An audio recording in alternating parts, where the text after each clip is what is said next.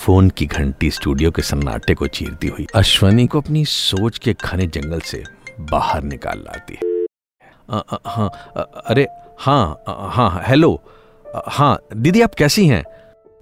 In fact phone पर अश्विनी की बड़ी दीदी का नाम फ्लैश हो रहा। फ़ोन उठाते उठाते अश्वनी यही सोच रहा था कि इस वक्त अचानक दीदी का फ़ोन कैसे? वो तभी दीदी की आवाज़ आई। वो कलकत्ता से निशिता का फ़ोन आया था। वो मम्मी मम्मी? अ, क्या हुआ दीदी? क्या हुआ मम्मी को? अ, वो मम्मी की तबीयत ठीक नहीं है काफ़ी सीरियस है। हम लोग तुरंत फ़्लाइट लेकर निकल रहे हैं। तुम भी निशिता से बात कर लो। ठीक है दीदी। फ़ोन रखकर अश्वनी ने कोलकाता निशिता को फ़ोन किया। उधर से आवाज़ आई। भैया प्रणाम। हाँ निशिता क्या हुआ? भैया वो अचानक ही वो डॉक्टर साहब आ, आ गए हैं आप उन्हीं से बात कर लीजिए। हाँ देना तो। नमस्कार डॉक्टर साहब। नमस्कार नमस्कार। वो इंटरनल ब्लीडिंग काफ़ी हो गया है। वो वाला दवाई ले रहा था ना तो ब्लड काफ़ी पतला हो गया है। सबसे पहले तो उसे कंट्रोल करना पड़ेगा। एंबुलेंस बुला लिया है हालत सीरियस है। हॉस्पिटल में तीन दिन तो एडमिट कम से कम। हाँ हाँ डॉक्टर साहब। जो भी आप ठीक समझे we we trust you completely हम लोग भी बस नेक्स्ट फ़्लाइट से पहुँच ही रहे हैं। Okay thanks thanks bye doctor साहब। फ़ोन कट गया था पर डॉक्टर की आवाज़ अभी भी अश्वनी के कानों में गूंज रही थी। वो इंटरनल ब्लीडिंग वो इंटरनल ब्लीडिंग वो इंटरनल ब्लीडिंग वो इंटरनल ब्लीडिंग काफ़ी हो गया। माँ तो भी ठीक थी कल ही तो बात हुई थी। वो सोच रहा था और आँख से आँसू निकल रहे थे। दोस्तों कौन है ये किरदार अश्वनी? क्यों ये कहानी सुना रहा हूँ? सब बताऊँगा। इन गानों के बाद अश्वनी के सारे परिवार से मिलाऊँगा आपको। बस बने रहिए रेडियो ज़िंदगी पर। आप सुन रहे हैं अपना प्रोग्राम, ज़िंदगी एक दिन, अवनीश के साथ। वेलकम बैक टू ज़िंदगी एक दिन। आप सुन रहे हैं कहानी, एक रुका हुआ फैसला। तो इस कहानी में कोई मुख्य किरदार नहीं है, पर एक कनेक्शन बनाने के लिए मैं यहाँ बार बार अश्वनी का ज़िक्र कर रहा हूँ। अश्वनी, छह भाइयों बहनों में पाँचवें नंबर पे थे। इस फ़ोन के बाद, फ़ोन का तो जैसे तांता लग गया। कभी कोलकाता तो कभी लखनऊ, या फिर चंडीगढ़। सारे भाई बहनों ने फ्लाइट्स पकड़ी और जैसे तैसे कलकत्ता पहुँच गए। एयरपोर्ट से सीधे अस्पताल।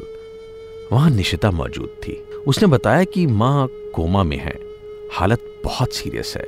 ब्रेन हैमरेज हो गया है और माँ को वेंटिलेटर पर रख दिया गया है। सबने एक दूसरे को देखा। गले लगे थोड़ा रोए पर समय की मांग कुछ और थी। भावुक होते क्षणों को रोककर डॉक्टर से संपर्क साधा। डॉक्टर एक यंग सा लड़का था पर बहुत सुलझा हुआ। उसने हमारा स्कैन दिखाया और समझाया कि इंटरनल ब्लीडिंग काफ़ी हो गई है। ये यहाँ स्कैन में जो व्हाइट स्पॉट दिख रहा है? जी ये ये वाला। हाँ ये वाला। ये पूरा ब्लड फैल गया ओह ओके और इस वजह से हेमरेज हो गया और ये देखिए दूसरी तरफ़ ये यहाँ पर प्रेशर डाल रहा है। And this is one of the biggest haemorrhage तभी वहाँ मौजूद बड़े भैया ने पूछा कि सर इसका ट्रीटमेंट क्या है? मतलब अब लाइन ऑफ़ एक्शन क्या है? डॉक्टर बोला देखिए ऑपरेशन ही एक तरीका है और इसमें हम ब्लड बस्टिंग करते हैं। पर इनकी एज और इनके दूसरे कॉम्प्लिकेशन भी इतने हैं तो मुझे लगता है कि ट्रीटमेंट से इनकी हालत बिगड़ भी सकती है। तो तो डॉक्टर साहब क्या करना चाहिए? देखिए मैं अनऑफिशियली बोल रहा हूँ कि अगर ये मेरी मदर होती तो मैं ऑपरेशन नहीं करवाता। और सही बताऊँ तो चांस सर्वाइवल की बहुत बहुत कम है। आप लोग सीनियर डॉक्टर से या अपने किसी फैमिली डॉक्टर से कंसल्ट कर सकते हैं। और डिसाइड करके बताइए कि ऑपरेशन कराना है या नहीं। और अगर नहीं कराना है तो इनको क्या वेंटिलेटर पर रखना है? ये सुनकर वहाँ खामोशी छा गई। या वेंटिलेटर पर रखना है। ये सुनकर अश्वनी की दीदी वो बोली कि डॉक्टर साहब क्या वेंटिलेटर निकालते ही डेथ हो जाएगी? या फिर कहते कहते उनका गला भर आया था। वहाँ सामने बेड पर माँ लेटी थी। अलग अलग मशीन्स लगी हुई थी। हल्की मुस्कुराहट उनके चेहरे पर थी। मानो कह रही हो मुझे विश्वास है मेरे बच्चे आ गए हैं और अब सब ठीक कर लेंगे। तुम सब लोग सब ठीक कर दोगे। आप सुन रहे हैं कहानी एक रुका हुआ फैसला। अब प्रोग्राम है ज़िंदगी एक दिन। ज़िंदगी एक दिन में आप सुन रहे हैं कहानी एक रुका हुआ फैसला। और मैं हूँ आरजे अवनीश। दोस्तों डॉक्टर से बात करने के बाद बड़े भैया ने पूछा आ, बोलो सब लोग बताओ आ, करना क्या है? अच्छा रुको, एक डॉक्टर है, बहुत सीनियर उनसे पूछता हूँ। हाँ हाँ मैं भी भैया मुझे भी वो स्कैन व्हाट्सएप कर दीजिए। वो यूएस में एक भैया हैं, डॉक्टर, काफ़ी सीनियर उनसे भी पूछता हूँ। छोटा बोला, यहाँ कोलकाता में एक मेरे क्लोज हैं, उनको कॉल किया है, वो वापस फ़ोन कर रहे हैं। अच्छा बोलो तो तीनों भाई अलग अलग डॉक्टर्स अच्छा, से बात कर रहे थे। जो भी बेस्ट मिल रहा था उसको सारे हालात बताते अच्छा, और फिर जवाब सुनकर एक हाँ, नए डॉक्टर का कांटेक्ट निकालते फिर फ़ोन घुमाते शायद कहीं से कोई एक उम्मीद की किरण। हर डॉक्टर का लगभग एक जैसा जवाब था। Listen, this one is the biggest hemorrhage. It's very critical. Uh, survival के chances ना के बराबर हैं। कोई कहता देखिए सर्जरी ऑप्शन है पर उसके बाद भी कोई गारंटी नहीं है कि कितने घंटे और ऑपरेशन के बाद बिल्कुल वेजिटेटिव स्टेट में चली जाएँगी सब कुछ बेड पर ही यू नो फ़ीड वगैरह ये सब वहीं करना पड़ेगा बेड पर वेरी पेनफुल यू सी मैं तो सजेस्ट नहीं करूँगा यूएस वाले डॉक्टर ने अश्वनी को बोला Ashwini, I will not suggest operation at this stage. Uh, in fact, we should let her go peacefully and end her pain, trauma, you know. पर फैसला तुम लोगों को लेना है सबको मिलकर। तभी डॉक्टर ऑन ड्यूटी आ गया और बोला हाँ जी तो क्या सोचा है आपने? ऑपरेशन कराना है या वेंटिलेटर पे रखना है? देखिए कुछ तो आपको बताना ही पड़ेगा हमें आगे प्रोसीजर करना है। जी डॉक्टर साहब छोटा हल्के से बुदबुदाया। जी अभी बताते हैं थोड़ा वक्त चाहिए। हाँ हाँ टेक योर टाइम पर थोड़ा जल्दी बताइएगा। एक छोटे से आठ बाई दस के कमरे में सब बिल्कुल पास पास बैठे थे, पर एक दूसरे के पास नहीं पहुँच पा रहे थे। खामोशी की दूरियाँ बहुत ज़्यादा हो गई थी। आखिर एक फैसला लेना था। एक मौत या ज़िंदगी का? वो भी अपनी माँ का। ऑपरेशन कराना है तो भी चांसेस मौत के बच गई। तो कितने दिन पता नहीं। उम्मीद बहुत कम। वेंटिलेटर कंटिन्यू करना है कि नहीं? हटाएँगे तो पता नहीं कितनी देर। शायद, तुरंत। फैसले की घड़ी थी, पर फैसला कुछ नहीं। समय रुक गया था, और शायद समय के साथ फैसला भी रुका हुआ था। एक बार फिर मैं अवनीश हाजिर हूँ आपके सामने, आपके प्यारे से शो ज़िंदगी एक दिन में। आज की कहानी है एक रुका हुआ फैसला। अजीब कश्मकश थी उस कमरे में। सब एक दूसरे से नज़रें बचा रहे थे और उम्मीद भरी नज़रों से एक दूसरे को पूछ भी रहे थे कि क्या करें, कैसे बचाएँ उस इंसान को उस भगवान को जिसने जन्म दिया, जिसने अपनी ज़िंदगी झोंक दी हम सबको काबिल बनाने में।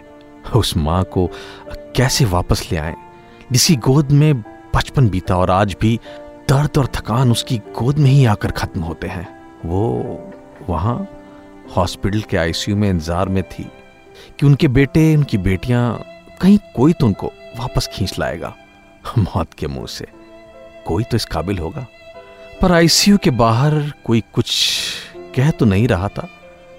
पर वहाँ आईसीयू के बाहर फैसला शायद फैसला शायद मौत का लेना था। हम बच्चे इतने काबिल तो हो जाते हैं।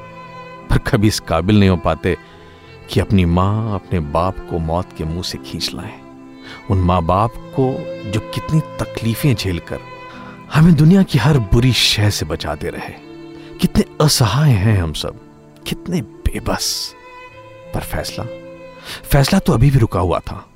अचानक वेटिंग रूम का दरवाज़ा खुला और सफ़ेद कपड़ों में डॉक्टर फिर खड़ा था। वही सवाल लेकर। तो क्या सोचा है आप लोगों ने? सीनियर डॉक्टर से बात कर ली? क्या कह रहे हैं, वो ऑपरेशन करना है या नहीं? कमरे में बैठे परिवार वालों को यही लग रहा था कि सफ़ेद कपड़ों में भगवान भी असमंजस में है और हमसे ही पूछ रहा है कि बोलो, मौत या फिर ज़िंदा रहते मौत? क्या करना है? अचानक बड़े भैया बोले, वो डॉक्टर साहब हमारी सबसे बड़ी सिस्टर और सबसे छोटी सिस्टर, वो कल आ रहे हैं। तो एक बार उनसे भी कंसल्ट कर लेते तो तो फिर फ़ोन पे बात डॉक्टर ने बात शुरू ही की थी कि बीच में बात काट कर बड़े भैया बोले वो चल चुके हैं प्लेन में हैं। फ़ोन पर बात नहीं हो पाएगी। लेट दिम कम डॉक प्लीज़ डॉक्टर ने हामी भरी और वहाँ से चला गया।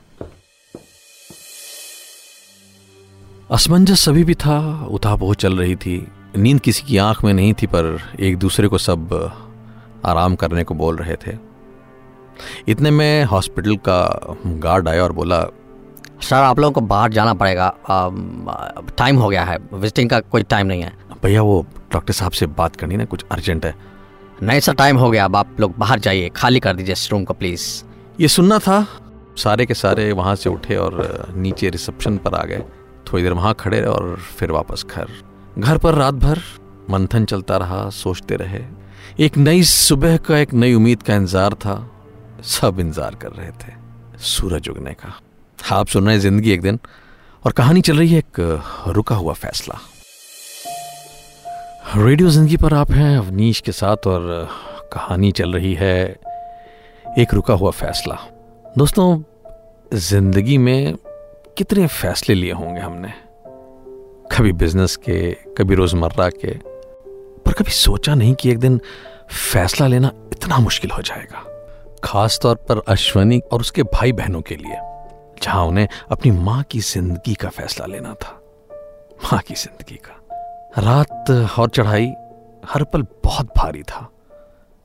कि तभी दोनों बहनें एयरपोर्ट से घर आ गईं सबसे बड़ी और छोटी। सब वहीं कमरे में बैठ गए और एक बार फिर मंथन होने लगा कि करना क्या है? डॉक्टर को जवाब क्या देना है? फैसला बहुत मुश्किल था। ऑपरेशन करवाते हैं तो भी कोई लाभ नहीं और वेंटिलेटर से हटाते हैं तो भी सडन मौत। पर अगर ऑपरेशन नहीं करवाते तो वेंटिलेटर पर कंटिन्यू करने का कहाँ तक फ़ायदा होगा? कुछ समझ नहीं आ रहा था। डॉक्टर से फिर से पूछा। तो उसने बोला कि हम कुछ दिन वेंटिलेटर पर रखेंगे और फिर गले में एक छेद करके सांस लेने की जगह बनाएँगे।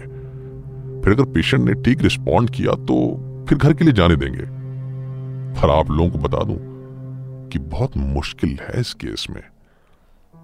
डॉक्टर की हर बात असमंजस में डाल देती थी। इस बहस के बीच छोटी सिस्टर ने बोला कि कम से कम एक बार माँ को मिल तो ले देख ले मतलब। देर बहुत हो चुकी थी और गार्ड पहले ही मना कर चुका था। पर सब फिर जा पहुँचे अस्पताल किसका मन मानने वाला था। डॉक्टर से परमिशन ली और बारी बारी से अंदर मिलने पहुँचे माँ के पास। जब सब मिल लिए और बड़े भैया और छोटी बहन माँ के पास खड़े थे तो डॉक्टर ने भैया को बुलाया और बोले कंडीशन और बिगड़ गई है। छोटी बहन ने माँ के माथे पर हाथ रखा। सामने मॉनिटर पर सत्तर की रीडिंग दिखा रहा था। धीरे धीरे वो कम होता जा रहा था। माँ को शायद बच्चों की परेशानी का अंदाज हो गया था। धीरे धीरे आँखों के सामने उस मॉनिटर पर ज़ीरो हो गया। बीप बीप की आवाज़ अब एक लंबी सीटी जैसी बज रही थी। अचानक हॉस्पिटल की खामोशी में सिस्कियाँ सुनाई देने लगी। कोई गला घोट के रो रहा था। कोई ज़ोर ज़ोर से। सबको पता था ये होने वाला है, पर क्या सचमुच पता था? पर जो बच्चों को नहीं पता था, वो शायद माँ को पता चल गया था। सही तो है, माँ थी आखिर। बच्चों को कैसे परेशानी में डालती? इतने बड़े सवाल का एक इतना आसान सा हल आप सुन रहे थे रेडियो ज़िंदगी पर। एक रुका हुआ फैसला आरजे अफनीश के साथ।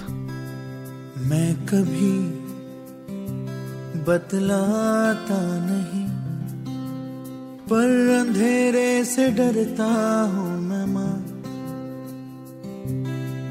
यूँ तो मैं दिखलाता नहीं, तेरी परवाह करता हूँ तुझे सब है, पता है ना माँ। तुझे सब है, पता। मेरी माँ।